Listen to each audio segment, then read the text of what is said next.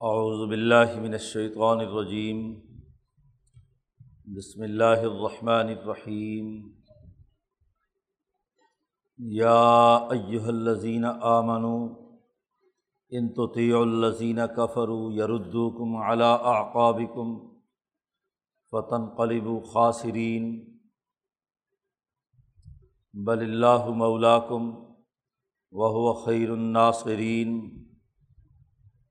ثن القی فی قلوب الزین کفر الرعب بما اشرک بلّہ مالم ينزل به سلطانہ و مواہم النار و بسمس و ظالمین ولقد صدقكم اللہ وعدہ استحسونہم بزن حتیٰ ادا فصل تم و تنازع تم فل عمری واسعی تم ممبا دما اراکم ماتحبون من کم میورید الدنیا و من کم میورید الآخرہ ثم صرفکم عنہم لیبتلیکم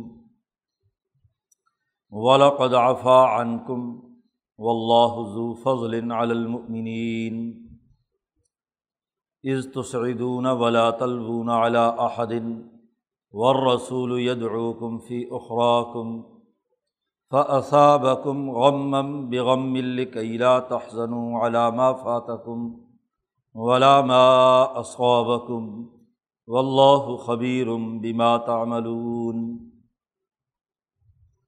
ثم انزل علیکم من بعد الغم امنة نعاسا یغشا طائفة منکم وطائفۃ قد احمت ہم انفسم یظنون بلّہ غیر الحق ضن الجاہلیہ یقولون حلنا من الامر من شعی قل ان الامر كله للہ یخفون فی انفسهم ما لا يبدون لك.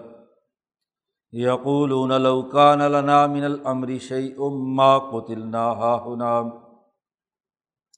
قلو کن تم فی بیوتی کم لبرز الزین کتب علیہم القتل الا مغاجعہم ولی ابتلی اللہ ما فی صدورکم ولیمحص ما فی قلوبکم واللہ علیم بذات الصدور.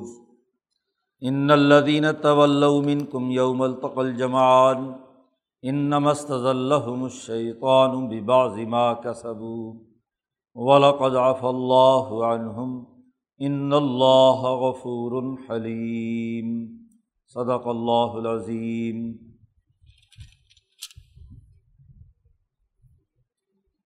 یہ صورت عال عمران کا سولواں رقوع ہے.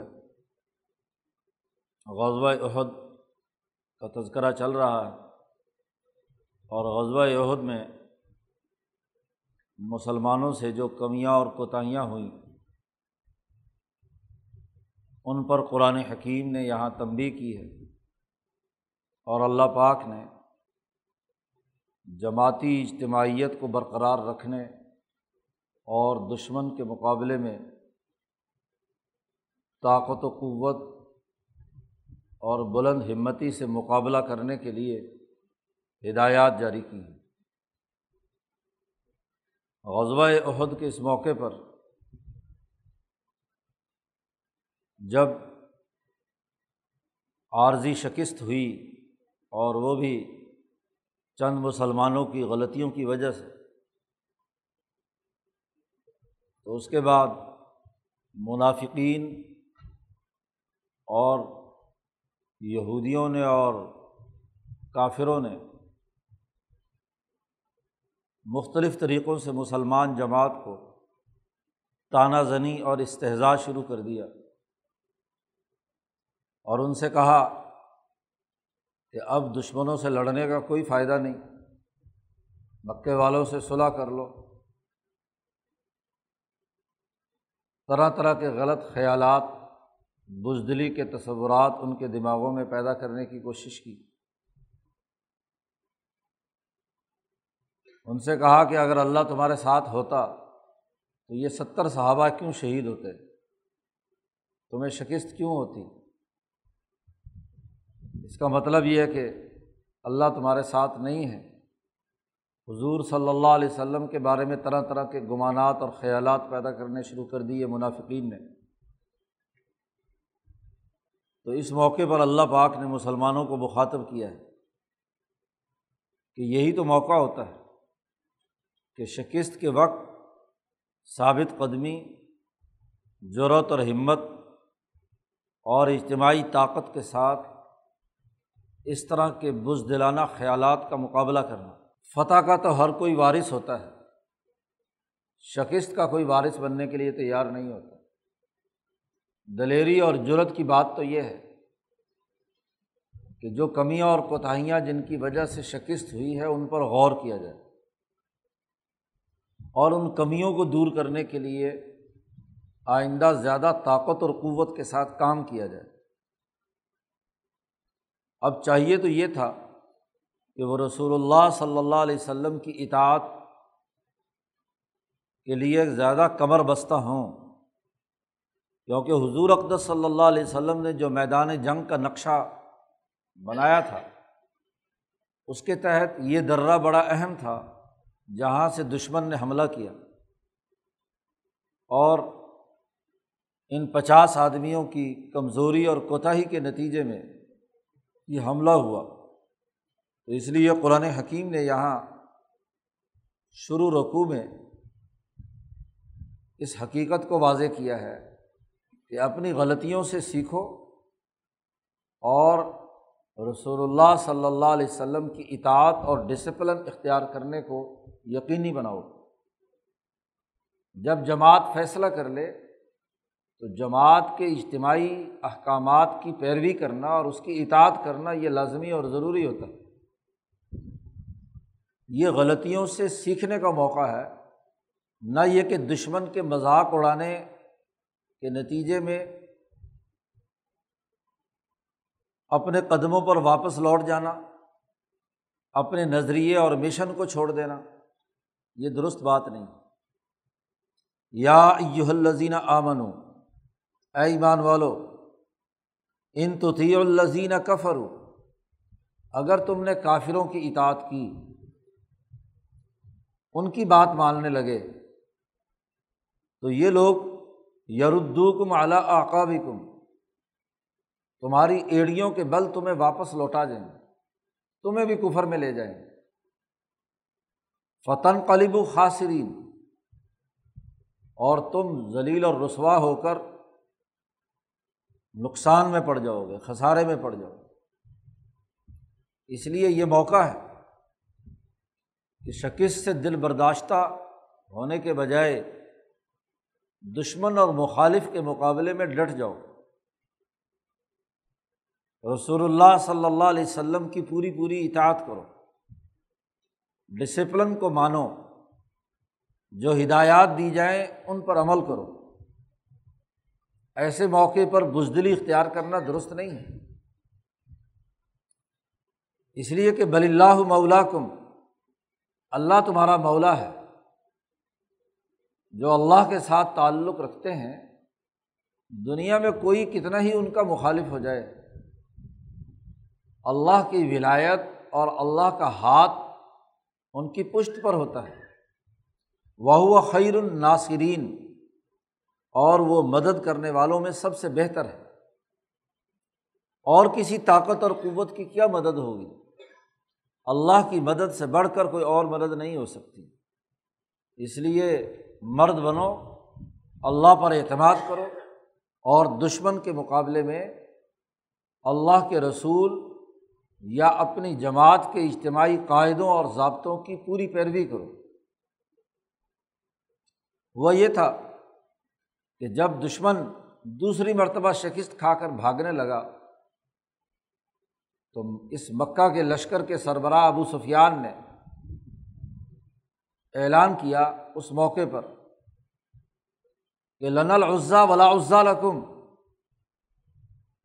اپنے حبل اور بت کی بڑائی کا اعلان کرتے ہوئے اس نے کہا کہ دیکھو آج تمہیں شکست ہوئی، تمہارے ستر آدمی مارے گئے، ہمارا تھوڑا سا نقصان ہوا۔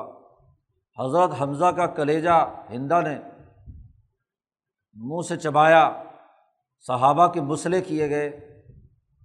تو ابو سفیان نے اعلان کیا کہ دیکھو ہماری مدد کے لیے عزا پہنچا ہے، اور تمہارے پاس تو کوئی عزا ہے نہیں۔ حضور اقدس صلی اللہ علیہ وسلم نے صحابہ سے کہا کہ تم اعلان کرو، اللہ مولانا ولا مولا لکم۔ اللہ ہمارا مولا ہے اور تمہارے پاس کوئی مولا نہیں ہے۔ تو قرآن حکیم نے حضور کے اسی جملے کو یہاں بل اللہ مولا کم اللہ تمہارا مولا ہے اور وہ تمہاری بہت اچھی مدد کرنے والا ہے۔ یہ عزا اور بت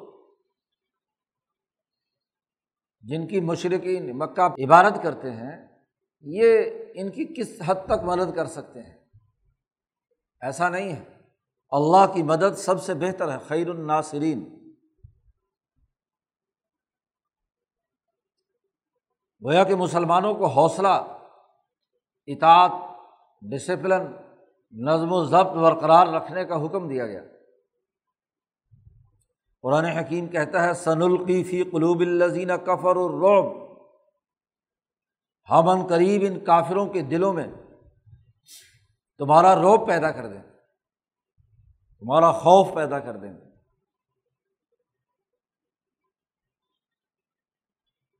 جب خالد بن ولید نے دشمن کی طرف سے اس درے پر حملہ کیا تو مسلمان سارا سیما ہوئے۔ تو اس کے کچھ عرصے بعد اللہ نے دشمنوں پر رو پیدا کیا۔ صحابہ ایک جگہ جمع ہوئے اور دوبارہ جم کر لڑے۔ حالانکہ نقصان صحابہ کا زیادہ ہوا، لیکن ابو سفیان پر اتنا خوف طاری ہوا کہ اسی حالت جنگ میں اپنے پورے لشکر کو واپس لے جا رہا ہے۔ راستے میں اسے خیال بھی آیا کہ ہم نے ایک زخمی فوج کو چھوڑ کر واپسی کر لی، ہمیں دوبارہ جا کر بقیہ لوگوں کا خاتمہ بھی کرنا چاہیے۔ لیکن اللہ نے ایسا روب اس کے دلوں میں ڈال دیا، ان کے دلوں میں، کہ وہ خیال انہوں نے جھٹک کر بھاگنے میں ہی عافیت سمجھی۔ حتیٰ کہ ہمراہ الاسد تک مسلمانوں نے، کئی میل تک مسلمانوں نے ان کا پیچھا کیا زخمی حالت کے باوجود۔ تو قرآن حکیم کہتا ہے کہ اب ہم ان کافروں کے دلوں میں اپنا روب ڈالیں گے۔ اور روب اس وجہ سے ہوگا کہ بیما اشرک و بلّہ معلوم یونزل بھی سلطانہ اللہ کا یہ شریک ٹھہراتے ہیں، جس پر ان کے پاس کوئی دلیل نہیں ہے۔ اللہ کی طرف سے کوئی دلیل نازل نہیں ہوئی۔ تو مشرق بزدل ہوتا ہے۔ اس کے دل میں خوف رہتا ہے۔ وہ جس کو خدا مانتا ہے یا جس کو معبود بناتا ہے، وہ مخلوق وہ خود محتاج ہے، وہ خود کمزور ہے۔ تو اس کے نتیجے میں ضرورت کیا پیدا ہونی تھی؟ مسلمان جو اللہ پر اعتماد رکھتا ہے، اس کا سینہ اللہ پر یقین اور اعتماد کی حالت میں ہوتا ہے۔ تو اللہ اس اس کا پشت پناہ بنتا ہے۔ تو دشمن شرک کی وجہ سے ضرور مروب ہوگا۔ دنیا میں ان پر روب ہوگا۔ وہ مواہ منار اور ان کا ٹکانا جہنم ہے۔ وہ بے سمس و ظالمین اور ظالموں کا یہ ٹکانا بہت ہی برا ہے۔ اس لیے ڈرو نہیں۔ ثابت قدمی کے ساتھ دشمن کے مقابلے میں اپنی اجتماعی طاقت برقرار رکھو۔ جب کوئی جماعت منظم انداز میں پوری اطاعت اور ڈسپلن کے ساتھ دشمن کا مقابلہ کرتی ہے، تو دشمن پر رو پیدا ہوتا ہے۔ اصل وجہ قرآن حکیم نے آگے بیان کی ہے کہ تمہاری شکست کی وجہ تو یہ ہے کہ تم سے کمزوری ہوئی ہے۔ تم نے حضور کی اطاعت میں کمی کی ہے۔ تم نے نظم و ضبط اور ڈسپلن کو نہیں مانا۔ خاتم انفرادی طور پر کتنے ہی نیک تھے۔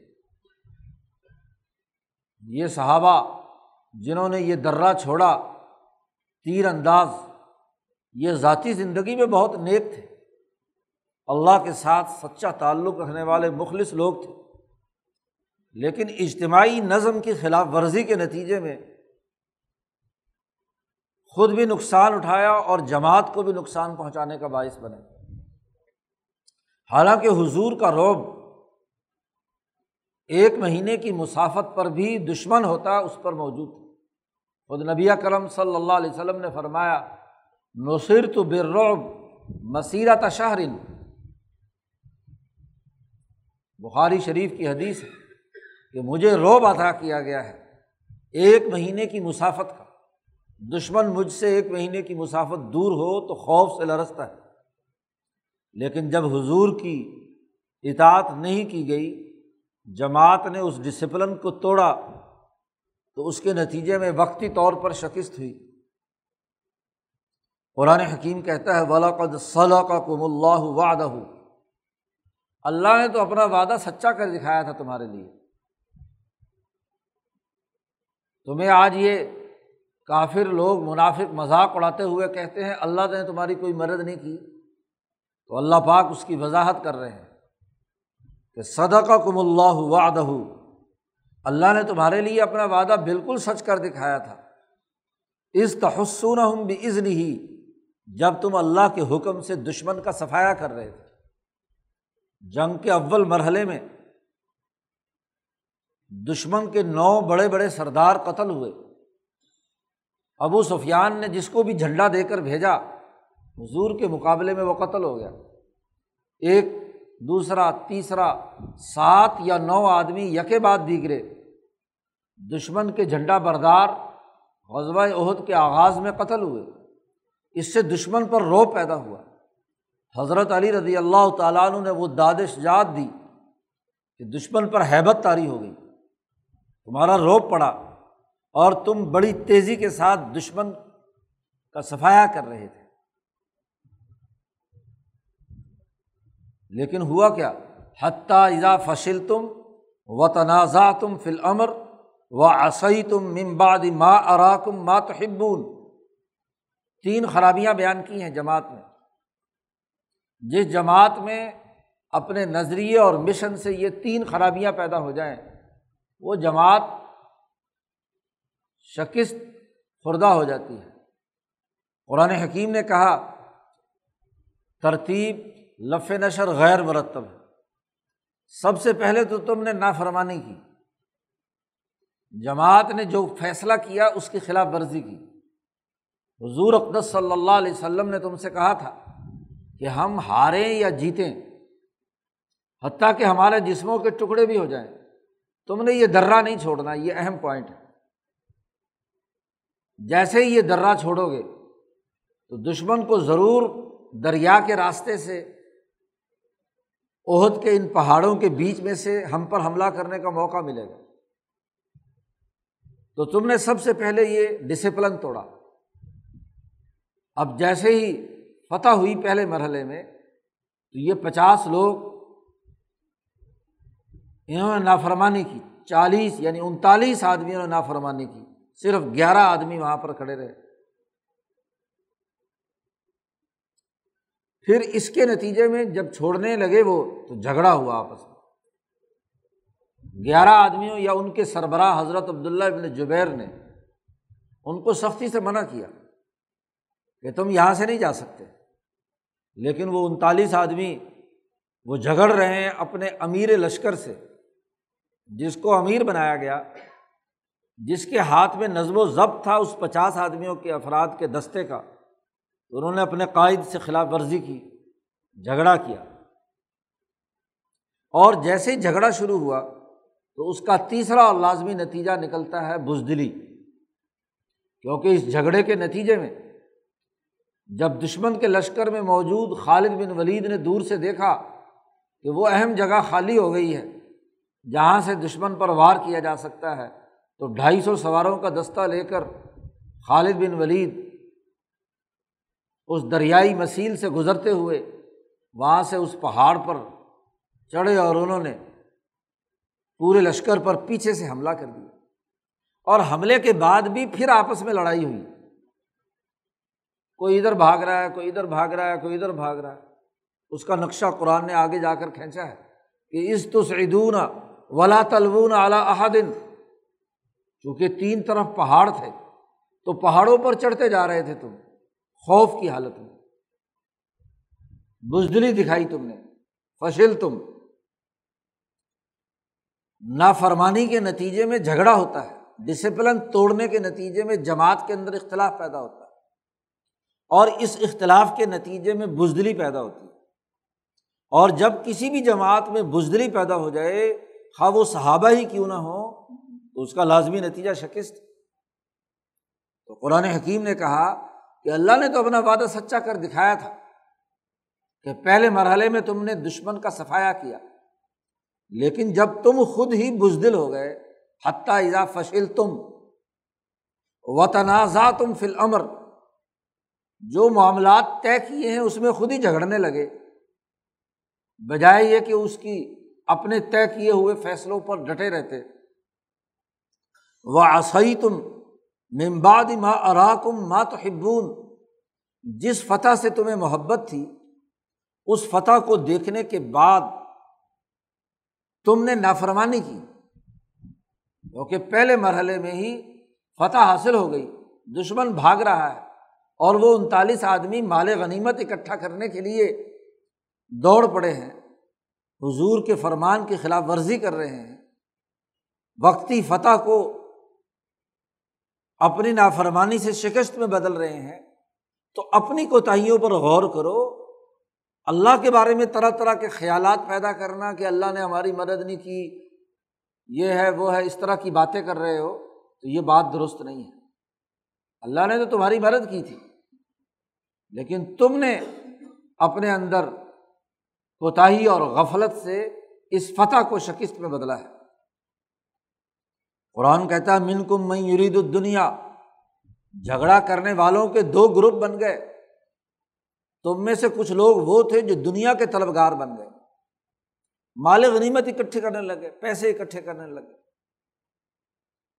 بجائے یہ کہ حضور کی اطاعت کرتے۔ کچھ لوگ دنیا کے طالب بن کر دشمن کا مال لوٹنے کے چکر میں پڑے رہے۔ ومن کم میں یرید الآخرہ اور تم میں سے کچھ وہ لوگ تھے جو آخرت کا ارادہ کیے ہوئے تھے۔ گیارہ آدمی جو اس درے پر کھڑے ہو کر جنہوں نے دلیری سے، بے جگری سے دشمن کا مقابلہ کیا، انہوں نے آخرت کی طلب کی۔ تو اگر کسی جماعت میں ایک طرف دنیا طلب، سرمایہ پرست، خواہشات کی اطاعت کرنے والے اور دوسری طرف آخرت کی طرف دعوت دینے والے ہوں تو جھگڑا تو ہو گیا۔ تو ان کی اس بد آمالی کا نتیجہ پوری جماعت کو سزا کی صورت میں بھگتنا پڑتا ہے۔ خیر، اللہ پاک کہتے ہیں، غلطیاں تم سے ہوئیں، اپنی غلطیوں پر خود غور کرو، اور آئندہ یہ حرکت نہیں ہونی چاہیے۔ پھر بھی ان تمام تر غلطیوں کے باوجود سم صرف حکم عنہم۔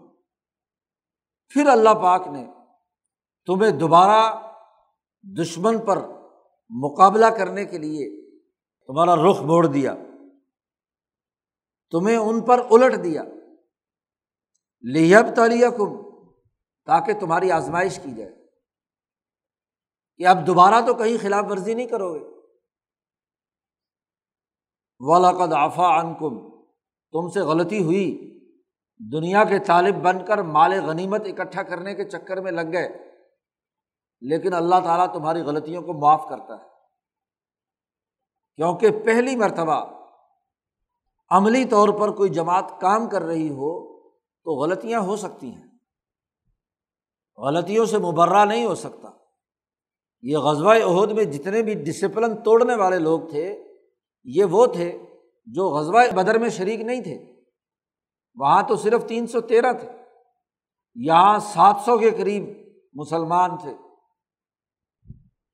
تو یہ سب نئے لوگ تھے۔ تو جب نئی ٹیم کام کر رہی ہوتی ہے، تو بسا اوقات نہ چاہتے ہوئے بھی غفلت سے ان سے گناہ ہو جاتے ہیں، غلطی ہو جاتی ہے۔ اب غلطیوں کو پیٹنے کا کوئی فائدہ نہیں، جو ہونا تھا وہ ہو چکا۔ اس لیے اللہ پاک تمہارے دل کی کوتاہی نہ ہونے کی وجہ سے تمہیں معاف کرتا تو جن لوگوں نے یہ غلطی کی تھی، جھگڑا کیا تھا، بزدلی کا مظاہرہ کیا تھا، جن جن صحابہ سے ایسا ہوا، قرآن حکیم کہتا ہے ولا کا ان کم اللہ تعالیٰ تمہیں معاف کرتا ہے کہ تم نے جان بوجھ کر غلطی نہیں کی۔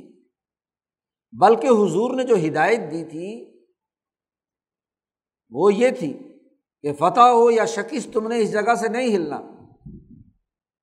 تو اب اس حکم کے سمجھنے میں اختلاف پیدا ہو گیا۔ ان انتالیس آدمیوں نے سمجھا کہ یہ حکم اس وقت تک ہے جب تک دشمن میدان میں ہو۔ اب تو دشمن بھاگ رہا ہے میلوں تک۔ تو فتح تو حاصل ہو گئی۔ معاملہ جنگ ختم ہو گئی۔ گیا جب جنگ ختم ہو جائے تو ڈیوٹی بھی ختم ہو جاتی ہے۔ تو حضور کے حکم کو سمجھنے میں جو غلطی ہوئی، تو ہے تو غلطی۔ اور پھر مال غنیمت اکٹھا کرنے کے لیے تم متوجہ ہوئے تو بظاہر دنیا کی طلب ہے۔ لیکن چونکہ جان بوجھ کر ایسا کام نہیں ہوا، اگر جان بوجھ کر حضرت حضور کے حکم کی خلاف ورزی ہوتی تو پھر تو کفر ہو جاتا۔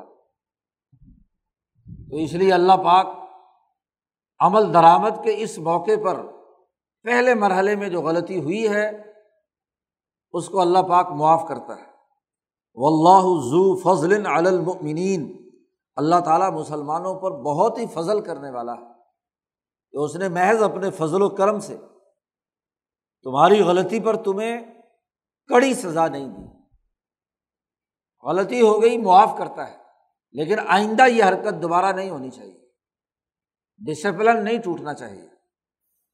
ذرا سوچو عز تو سعیدون اللہ پاک نے مزید منظر نامہ کھینچا کہ تمہاری حالت کیا تھی؟ کہ جب دشمن نے پیچھے سے تم پر حملہ کیا، تو عز تو سعیدون تم پہاڑوں پر چڑھتے چلے جا رہے تھے۔ ولا تلون اعلیٰ احدن اور کوئی آدمی بھی پیچھے مڑ کر نہیں دیکھ رہا تھا۔ ایسے بدہواس ہو گئے تھے تم خوف کی وجہ سے پہاڑوں پر چڑھتے جا رہے ہو۔ حالانکہ ور رسول ید فی اخراکم۔ حالانکہ رسول اللہ صلی اللہ علیہ وسلم تمہیں پکار رہے تھے تمہارے پیچھے سے۔ تمہیں حضور کی آواز بھی سنائی نہیں دے رہی تھی۔ ایسے بد حواس ہو کر تم کو ادھر بھاگ رہا ہے، کوئی ادھر بھاگ رہا ہے، پہاڑوں پر چڑھ رہے ہو جان بچانے کے لیے۔ کیونکہ حضور زخمی ہو کر گر چکے تھے۔ آپ کی آواز اتنی بلند نہیں تھی۔ آپ صلی اللہ علیہ وسلم نے اعلان کیا تھا کہ الیہ عباد اللہ، انا رسول اللہ۔ میری طرف لوٹو لوگو، اللہ کے بندو، میں اللہ کا رسول ہوں۔ تو زخمی ہونے کی وجہ سے آپ کی آواز اتنی اونچی نہیں تھی۔ لیکن کاب ابن مالک رضی اللہ تعالیٰ عنہ نے حضور کی آواز جب یہ سنی تو وہ خوب چیخ چلا کر انہوں نے اعلان کیا کہ رسول اللہ صلی اللہ علیہ وسلم زندہ تشریف فرما ہے اور تم تمام لوگوں کو بلا رہے ہیں۔ تب یہ لوگ لوٹنا شروع ہوئے۔ ور رسول یدعوکم فی اخراکم اور رسول صلی اللہ علیہ وسلم تم کو پکار رہے تھے تمہارے پیچھے سے۔ اور تمہاری حالت یہ تھی کہ فصابکم غم بے غم غم پر غم تم پر چڑھا ہوا تھا۔ پہلے فتح جو حاصل ہوئی تھی، اس کے چھن جانے کا غم۔ پھر دشمن نے دو طرف سے حملہ کر دیا، اس کا غم۔ اور پھر جب دشمن نے یہ اعلان کر دیا حضور کے گرتے ہی، جو کافروں میں سے ابن قطیبہ تھا، اس نے اعلان کر دیا کہ قطلا محمد محمد صلی اللہ علیہ وسلم شہید کر دیے گئے۔ تو غم پر غم تم پر سوار تھا۔ لکیلا تحزن علامہ فاتح کم علامہ اصابہ کم تاکہ تم جو چیز تمہارے ہاتھ سے فوت ہو چکی ہے، تم اس پر غم نہ کرو۔ اور جو مصیبت تمہیں پیش آ چکی ہے، اس کے حزن میں مبتلا نہ ہو۔ آدمی جب کسی غم میں مبتلا ہوتا ہے، تو اس کے کام کرنے کی صلاحیت اور استعداد مفلوج ہو جاتی ہے۔ غم کی حالت میں ہاتھ پیر پھول جاتے ہیں۔ کام کرنے کی حالت نہیں رہتی۔ لیکن اللہ نے ایسی حالت میں جیسے ہی انہوں نے پکارا اور واپس لوگ لوٹنے لگے، اب غم سے نڈھال ہے۔ اللہ کو جو تم عمل کر رہے تھے، تمہاری حالت زار اللہ کو معلوم تھی، خبیر بیماتا ملون تو ایسی غم کی حالت میں اللہ نے فرشتوں کی برت بھیجی۔ اور اس کے نتیجے میں ایک ایسا اطمینان اور سکون دلوں پر آیا کہ جس کے نتیجے میں ایک اونگ آئی۔ غزبۂ بدر کے موقع پر بھی یہ معاملہ ہوا تھا۔ جب آدمی ٹینشن کی حالت میں ہو، غم کی حالت میں ہو، تو اسے پھر صحیح بات سجھائی نہیں دیتی۔ اس موقع پر اللہ کی مدد اور اطمینان و سکون کی کیفیت آئی اور ایک لمحے کے لیے اونگ آئی اور آنکھ لگی۔ صحابہ کہتے ہیں کہ یوں معلوم ہوا ہمیں کہ جیسے بہت ٹھنڈی پھوار اطمینان و سکون کی کیفیت، بسا اوقات اس نیند کی وجہ سے تلواریں ہمارے ہاتھ سے چھوٹ چھوٹ کر جا رہی ہیں۔ اور جیسے ہی ذرا سی اونگ آئی تو اس کے بعد ہم ایسے فریش ہو گئے، وہ جو غم کی کیفیت تھی، وہ بادل چھٹ گئے۔ اور دوبارہ جرت اور ہمت کے ساتھ حضور اقدس صلی اللہ علیہ وسلم کے گرد ہم جمع ہونے لگے۔ اور وہاں سے اکٹھے ہو کر دشمن پر یک بارگی حملہ کیا۔ قرآن حکیم اس کا نقشہ کھینچتا ہے کہ سما انضل علیکم ممباد الغم۔ اس غم کے بعد اللہ نے تم پر نازل کیا امن نعاسن امن کو جو دراصل ایک اونگ تھی، نیند کی کیفیت تھی۔ یکشا تو افتم من کم تم میں جو سچے مسلمان تھے ان کو اس اونگ نے ڈھانپ لیا۔ جتنے مخلصین ایمان والے صحابہ تھے، ان پر جو غم کے بادل چھائے ہوئے تھے، اس اونگ کے نتیجے میں وہ سب ختم ہو گئے۔ اور ایک جماعت تمہارے اندر منافقین کی تھی۔ اس منافقین کی جماعت پر یہ اونگ نہیں آئی۔ قرآن اس کا نقشہ کھینچتا ہے۔ وہ تو ایک جماعت ایسی بھی تھی کہ قد احمت ہم انفس ہم یزن بلّہ غیر الحق زن الجاہلیہ۔ انہیں اپنی جان کے لالے پڑے ہوئے تھے۔ وہ خوف زدہ تھے کہ اس جنگ میں جہاں مسلمانوں کا اتنا نقصان ہو گیا تو انہیں اپنی جان کی فکر لاحق تھی۔ ان پر اونگ تاری نہیں ہوئی، بلکہ غم اور مصیبت کی حالت میں غلط خیالات ان کے دماغوں میں پنپنے لگے۔ یہی کسی جماعت کی علامت ہوتی ہے۔ سچے ایمان کی حالت یہ ہوتی ہے کہ جب دشمن کا مقابلہ ہو تو ان پر ایک خاص قسم کی اطمینان و سکون کی کیفیت ہوتی ہے۔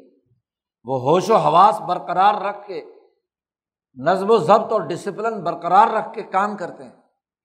اور ایسے ہی موقع پر منافقت کی سب سے بڑی علامت یہ ہوتی ہے کہ طرح طرح کے خیالات اور وسوسے شیطان کی ہاں جی ان کے دلوں پر تاثیر پڑتی ہے اور وہ اپنے خیالات کے اندر ہی مگن رہتے ہیں۔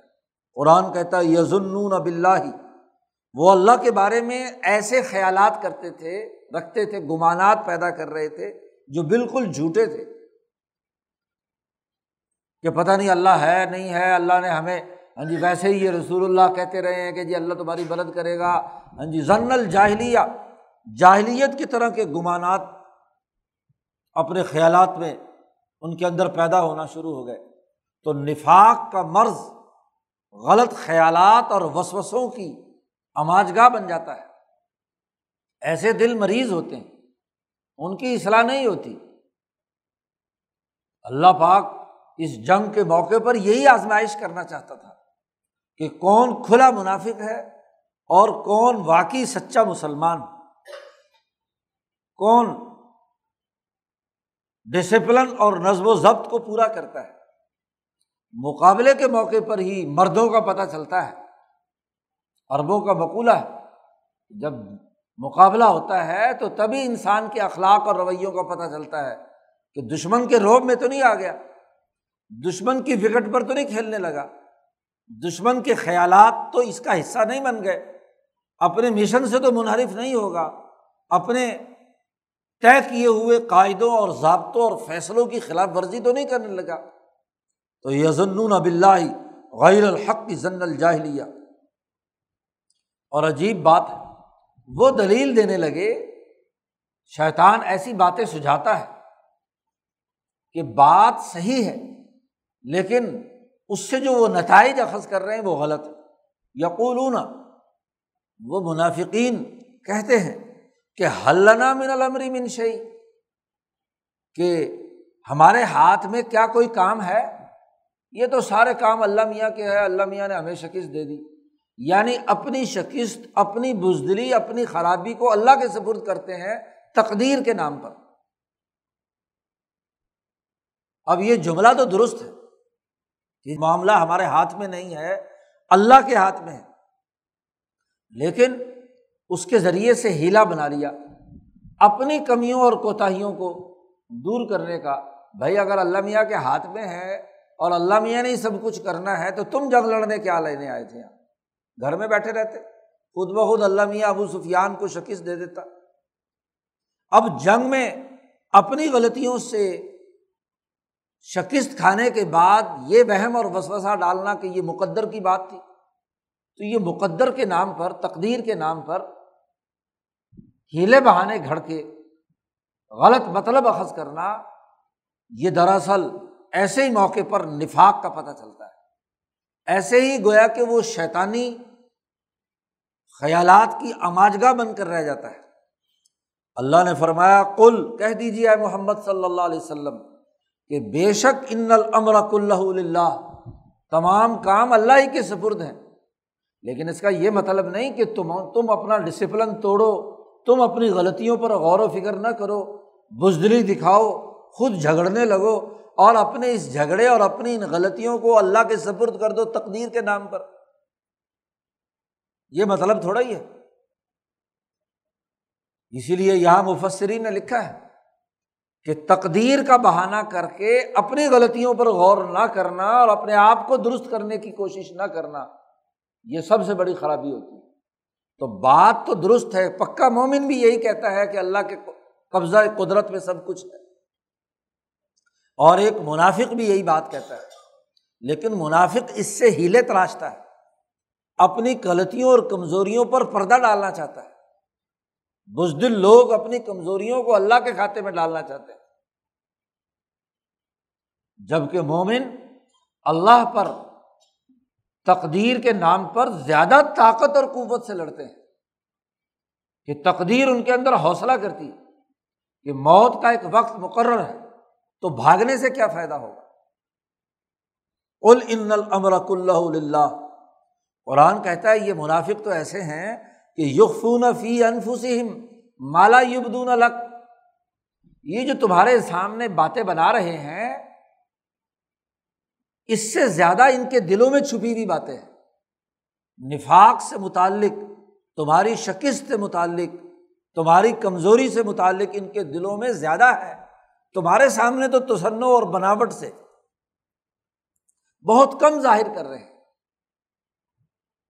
کہ جی اللہ مدد نہیں کر رہا، اللہ نے مدد نہیں کی، اللہ نے ہمارے ساتھ یوں نہیں کیا، وہ نہیں کیا۔ یہ تو صرف ظاہری جملے ہیں۔ ان کا دل چیر کر دیکھو تو دل کے اندر سینے میں تو یہ بالکل دشمن کے ساتھ ملے ہوئے۔ مخالف کے ساتھ بیٹھے ہوئے۔ ان کے خیالات ان کے دماغوں میں ہیں۔ تو قرآن کہتا ہے یقف نفی انفسم ان کے دلوں میں جو کچھ چھپا ہوا ہے، یہ ابھی ظاہر نہیں کر رہے تمہارے سامنے اسے۔ یقولون، اور پھر یہ کہتے ہیں آپس میں، لو کا من الامری شعین اگر یہ معاملہ اللہ کے بجائے ہمارے ہاتھ میں ہوتا تو ماں قتل نہ ہا ہونا ہم یہاں قتل نہ ہوتے عہد کے میدان میں۔ اتنا بڑا وسوسہ ڈالا ہے کہ جی چونکہ اللہ نے تقدیر میں لکھا تھا، اللہ کے ہاتھ میں معاملہ تھا، اس لیے ہم قتل ہوئے۔ اگر معاملہ ہمارے ہاتھ میں ہوتا تو ہم قتل ہونے کے لیے یہاں تھوڑا ہی آتے یعنی اول تو گھروں میں ہی بیٹھے رہتے۔ اور اگر ایسا کوئی معاملہ ہوتا تو دوڑ کر بھاگ جاتے تھے، لیکن چونکہ اللہ نے ہمیں مروانا تھا، یہاں تو لا کر مروا دیا۔ تو تقدیر کا بہانہ کر کے اپنے قتل کا الزام بھی اللہ کے ذمہ ڈال دیا۔ اللہ نے اس کا جواب دیا کل اے محمد صلی اللہ علیہ وسلم، ان سے کہہ دیجیے کہ لو کن تم فی بوتی کم یاد رکھو، اگر تم اپنے گھروں کے اندر بھی ہوتے اور دشمن کے ساتھ یہاں مقابلے کے لیے نہ بھی آتے، اور اللہ نے اگر تم میں سے کسی آدمی کے بارے میں یہ لکھا تھا لوہے محفوظ میں کہ تم اس میدان میں قتل ہوگے تو گھر بیٹھے بیٹھے بھی تمہیں کوئی نہ کوئی چیز یہاں کھینچ لاتی ہے اور تمہیں قتل کرا دیتی موت کا تو جو وقت مقرر جو جگہ مقرر ہے وہ طے شدہ ہے۔ لوکن تم فی بوت کم اگر تم اپنے گھروں میں بیٹھے ہوتے، تو لبارز اللہ زینہ کتبہ علیہم القتل الا مزاج جن پر اللہ تعالیٰ قتل ہونا لکھ چکا ہے، وہ ضرور کسی نہ کسی بہانے سے، جنگ نہ صحیح، ویسے کسی بہانے سے، اپنے اس مقتل گاہ میں پہنچتا اور وہ قتل ہوتا۔ لیکن غور و فکر کرو کہ یہ قتل تم اپنی غلطی کی وجہ سے ہوئے ہو یا اللہ نے تمہیں قتل کرایا ہے۔ جماعتی ڈسپلن اور نظم و ضبط کو توڑنے کی وجہ سے تمہارا معاملہ یہ ہوا ہے۔ ولی اب تلی اللہ معافی صدوری کم اللہ تعالیٰ تمہارے دلوں میں جو کچھ موجود ہے اس کا امتحان لینا چاہتا ہے۔ نفاق چھوڑو اور صدق دل کے ساتھ اپنی غلطیوں کو سمجھو۔ غلطی کو غلطی مانو اور آئندہ غلطی کرنے سے رکنے کا عزم کرو۔ حضرت شاہ عبد القادر صاحب رائے پوری فرماتے کسی قوم کا غلطی پر اصرار کرنا اس قوم کی تباہی اور بربادی کا سبب ہوتا ہے۔ آج مسلمان کی سب سے بڑی کمی یہ ہے، حضرت فرماتے ہیں کہ یہ غلطیوں پہ غلطی کرتا ہے اور اپنی غلطی کو درست ثابت کرنے کے دلائل دیتا ہے۔ اس کی وجہ جواز بیان کرتا ہے۔ یہی وجہ ہے آج مسلمانوں کے زوال کی۔ غلطی کرنا جرم نہیں، انسان سے غلطی ہو جاتی ہے پہلے مرحلے پہ۔ خاص طور پر نیا نیا کسی کام کو سر انجام دے، تو کام کو سر انجام دینے میں غلطی ہونے کا امکان ہوتا ہے۔ لیکن اپنی غلطیوں سے سیکھے۔ آئندہ اس غلطی کو نہ دہرانے کا عزم کرے تو پھر تو کامیابی ہے۔ لیکن اپنی غلطی کو درست ثابت کرے اور غلطی کو بھی اللہ کے کھاتے میں ڈال دے تقدیر کے بہانے سے، تو یہ سب سے بڑی خرابی ہے۔ حضرت فرماتے کہ پچھلے دو ڈھائی سو سال سے مسلمانوں کے زوال کا سب سے بڑا سبب یہ ہے کہ اپنی غلطی سے سیکھنے کا عمل نہیں ہے۔ غلطی کو درست ثابت کرنے کے لیے الٹے سیدھے دلائل اور تعویلات پیش کریں گے۔ اللہ چاہتا ہے آزمائے اس بات کو جو تمہارے سینوں میں ہے۔ اور سا معافی قلوبی کم اور تمہارے دلوں میں جو کجی اور کمزوری ہے، اس کو صاف کرے اس لیے کھل کر اللہ نے یہاں تمہاری غلطیوں کی نشاندہی کی اس صورت میں۔ اور تم سے کہا گیا ہے کہ توبہ کرو اور نظم و ضبط اور اطاعت کو قبول کرو۔ و اللہ علیم بذات صدور اللہ تعالیٰ بہت اچھی طرح جانتا ہے دلوں کے حال کو۔ تمہارے سینوں میں جو کچھ ہے، اس کا اللہ کو خوب علم ہے کہ تم کس جماعت کے ساتھ ہو، دشمنوں کے ساتھ ملے ہوئے ہو، ان کے لیے نرم گوشہ رکھتے ہو، یا اپنے عزم اور ارادے اور اپنی جماعت کے ساتھ وابستہ ہو۔ قرآن حکیم کہتا ہے، ان الزین طول کم یوم التقل جمان جب دشمن سے لڑائی کا میدان سجا ہوا تھا، دونوں جماعتیں آپس میں ٹکرائی تھیں۔ اس موقع پر تم میں سے جو لوگ بھاگ کھڑے ہوئے، پشت پھیر کر طول پہلی جنگ تھی۔ اس موقع پر بہت سے ایسے نیک اور معزز صحابہ بھی سراسیمگی کی حالت میں بھاگ کھڑے ہوئے۔ دور دراز طول منکم۔ تم میں سے تھے اور وہ پشت پھیر کر بھاگے۔ اس دن میں، جس دن التقل جمان دونوں جماعتوں کا ٹاکرا ہوا۔ میدان سجا کہ کس کو فتح حاصل ہونی ہے۔ غزوہ عہد کے اس میدان سے کچھ لوگ بھاگے۔ ذاتی طور پر بڑے نیک تھے۔ قرآن کہتے اس کی وجہ ہے۔ کیوں بھاگے؟ ان نمست شیطان باز ماں کا سب اس سے پہلے کوئی نہ کوئی ان سے گناہ سرزد ہوا ہوا تھا۔ جس گناہ کی شامت اعمال کے نتیجے میں شیطان نے ان کو پھسلایا۔ بہت سے ایسے لوگ نیک صحابہ تھے جو یہودیوں میں اٹھتے بیٹھتے اور منافقین کے ساتھ تعلقات اپنی فطری، طبعی شرم و حیا کی وجہ سے رکھتے تھے، انسانیت کے ناطے سے۔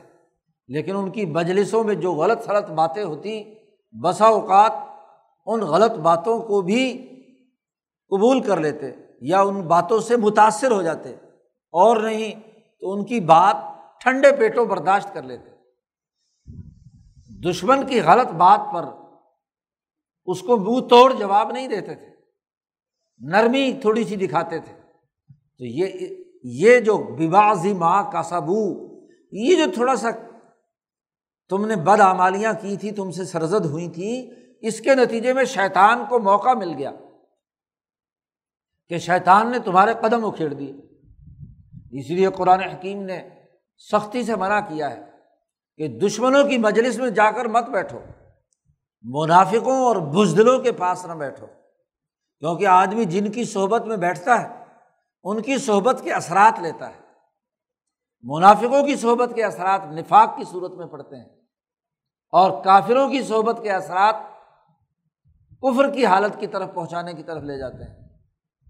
حضور اقدس صلی اللہ علیہ وسلم نے فرمایا کہ یہودیوں اور عیسائیوں کے علماء پر اللہ نے اس لیے لانت برسائی کہ وہ علماء جب انہوں نے اپنے حکمرانوں اور مالداروں سے بد اخلاقی اور دین کے خلاف باتیں سنی تو پہلے پہل تو ان کو روکا، منع کیا اور بعض نہ آئے وہ تو پھر ان کی مجلسوں میں جا کر بیٹھنا شروع کر دیا۔ ان کے ہم پیالہ اور ہم والا بن گئے۔ آہستہ آہستہ اس برائی کی حرمت دل سے نکل گئی۔ اور پھر وہ برائی کرتے اور ان پر کوئی اثر نہ ہوتا۔ بلکہ یہ مذہبی ہونے کے باوجود اپنے مذہبی لبادے میں ان کے ساتھ اسی طرح دوستانہ اور یارانے لگائے رکھتے۔ تو اس کے نتیجے میں غلط کام لوگوں نے سمجھنا شروع کیا کہ یہ مذہبی صنعت مل گئی۔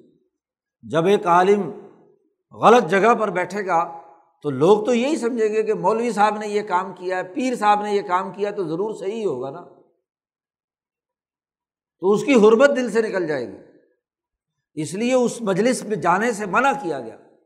قرآن حکیم نے اس موقع پر کہا ہے کہ بعض لوگ وہ تھے تمہارے میں سے، ذاتی زندگی میں بڑے نیک، حیا، شرم، سخی، انسانیت کی خدمت کرنے کے لیے سراپا عمل حضور کے سامنے آپ کی فرما برداری میں اعلیٰ ترین درجے پہ۔ لیکن جماعتی زندگی میں وہ ان لوگوں کے ساتھ بھی کبھی کبھی جا کر مل کر بیٹھ جاتے تھے، ان کی باتیں بھی سنتے تھے۔ تو اس غلط مجلس کی صحبت کا اثر یہ ہوا کہ اس موقع پر شیطان کو وسوسہ ڈالنے کا موقع ملا اور شیطان نے ان کے قدم پھسلا دیا تو قرآن نے ان کے دلوں میں جماعت کے اندر جو خرابیاں تھیں ان کو ایک ایک کر کے واضح کیا اور اللہ پاک نے یہ بھی بتلا دیا کہ غلطیاں تم سے یہ ہوئیں، لیکن ولاقد آف اللہ عنہ اللہ تعالیٰ تمہارے گناہ معاف کرتا ہے۔ کیونکہ یہ کام تم نے جان بوجھ کر نہیں کیے، شیطان نے وسوسہ ڈالا۔ تو اگر شیطان کا وسوسہ آدم، جو تمہارے ابا جان ہیں، ان کے دل میں شیطان وسوسہ ڈال کر غلط کام ان سے سرزد کروا لیا اور وہ آدم بھول گئے، تو یہی حیوانی اور طبی تقاضے سے تم میں سے بعض لوگوں کے دلوں پہ اس طرح کے اثرات آ گئے۔ لیکن اصل دل میں اللہ کی محبت تھی، رسول اللہ کی محبت تھی، مخلص لوگ تھے، اس لیے اللہ نے معاف کر دیا۔ جی توبہ طائب ہو گئے۔ ولاقد آف اللہ عنہم اللہ تعالیٰ انہیں معاف کر چکا۔ عجیب بات ہے، اللہ تو معاف کر چکا۔ لیکن آج تک یہ لوگ انسان ان صحابہ کو معاف کرنے کے لیے تیار نہیں ہیں۔ غزبۂ عہد کے موقع پر جن صحابہ سے ایسی کوئی غلطیاں یا لغزشیں ہوئیں، آج کے نام نہاد اسلام کے ٹھیکیدار اور مفسرین جی مودودی صاحب اور ان کا پورا گروپ، ان صحابہ کو بخشنے کے لیے تیار نہیں ہے ان غلطی کرنے والوں میں حضرت عثمان ندی اللہ تعالیٰ عنہ بھی تھے، جن سے یہ لفزش اور غلطی ہوئی۔ لیکن آج ان کے خلاف سب سے زیادہ زہر اگلا جاتا ہے۔ اس لیے کہ جی غزبۂ عہد میں وہ بھاگ کھڑے ہوئے تھے۔ بھائی اللہ پاک تو کہتا ہے والا کا داف اللہ عنہم اللہ نے ان کی غلطی معاف کر دی، معاف کر چکا۔ حضرت شاہ نے ترجمہ کیا، اللہ انہیں بخش چکا۔ اللہ تو بخش چکا، لیکن یہ نام نہاد مسلمان بخشنے کے لیے تیار نہیں ہے۔ اسی لیے صحابہ کے بارے میں غلط زبان استعمال کرتے ہیں۔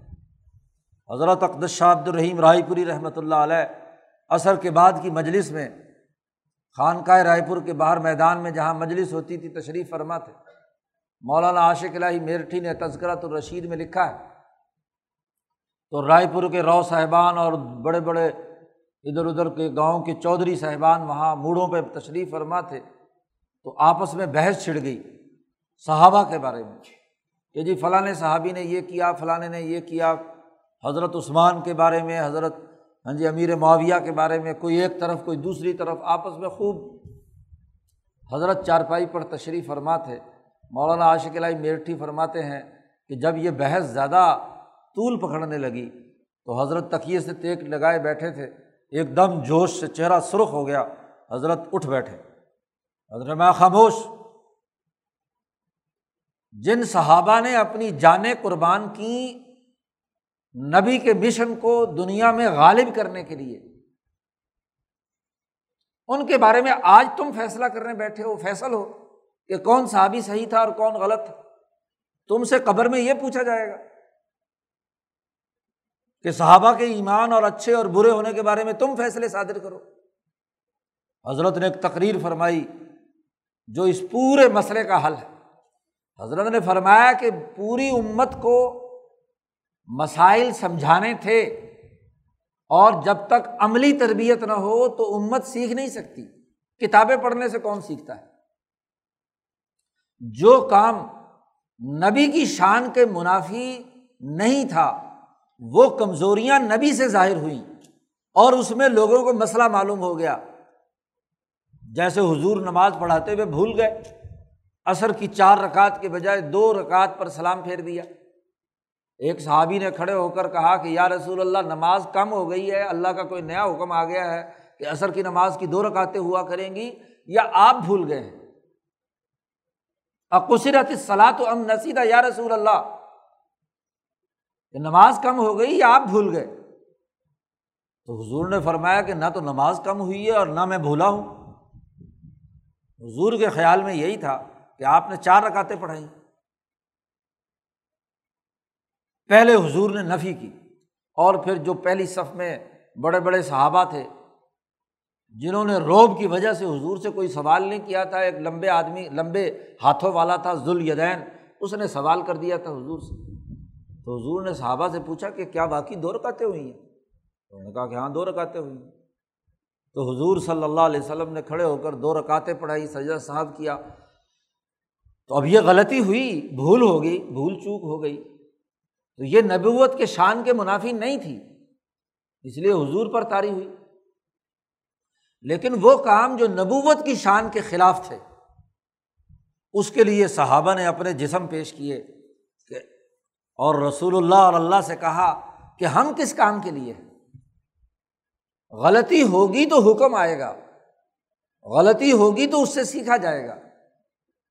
تو جن صحابہ سے یہ غلطیاں سرزد ہوئیں اور ان غلطیوں پر انہوں نے توبہ کی اور اس پر اللہ کا ایک حکم آیا کہ یہ غلطی ہے اور آئندہ یہ غلطی دہرانی نہیں چاہیے۔ تو گویا کہ صحابہ نے اپنے جسم، اپنا وجود تجربے کے لیے پیش کیا۔ تو جن صحابہ نے اپنا وجود تجربے کے لیے پیش کیا، ان پر تم گز گز بھر زبانیں نکال کر تنقید کرتے ہو۔ اس زمانے میں یہ مسئلہ انگریزوں نے یہاں چھیڑا تھا۔ صحابہ کے خلاف طرح طرح کی الزام تراشیاں، وہ اسلم جراج پوری تھا اور فلاں فلاں سر سید کا پورا گروپ تھا، تو وہ یہ مسئلہ صحابہ کے خلاف شروع ہوا۔ تو حضرت نے پورے دلائل کے ساتھ یہ بات سمجھائی کہ خبردار صحابہ کے بارے میں کوئی بات نہیں کرنی۔ جب اللہ انہیں معاف کر چکا اور ان کی غلطیاں یا کمزوریاں جو ظاہر ہوئیں، اس کا قرآن حکیم نے اس پر ایک قانون نازل کر دیا اور انہوں نے صدقے دل سے توبہ کر لی۔ تو آج ہم کون ہوتے ہیں ان کے بارے میں فیصلہ کرنے والے کہ ان سے فلانے سے غلطی ہوئی، فلانے سے غلطی ہوئی، ان کی غلطیاں کے کیڑے نکالتے پھرے؟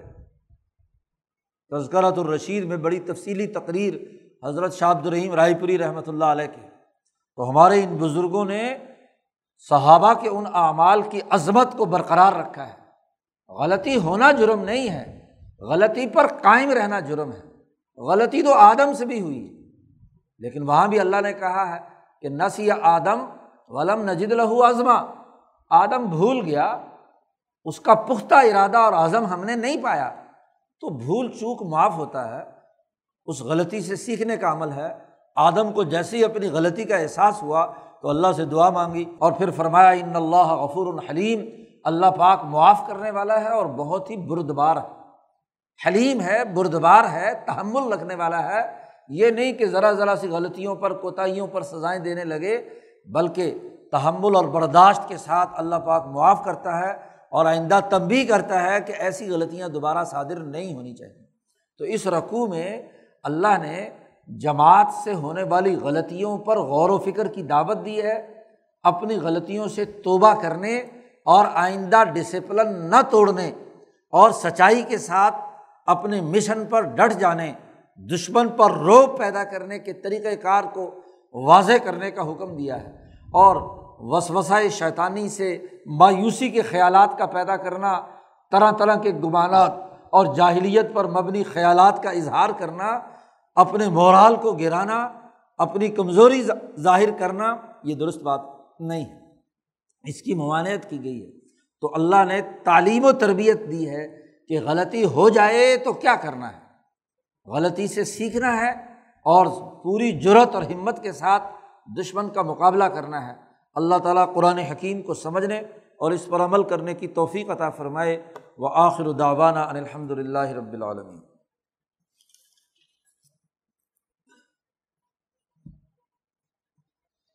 اللہ علیہ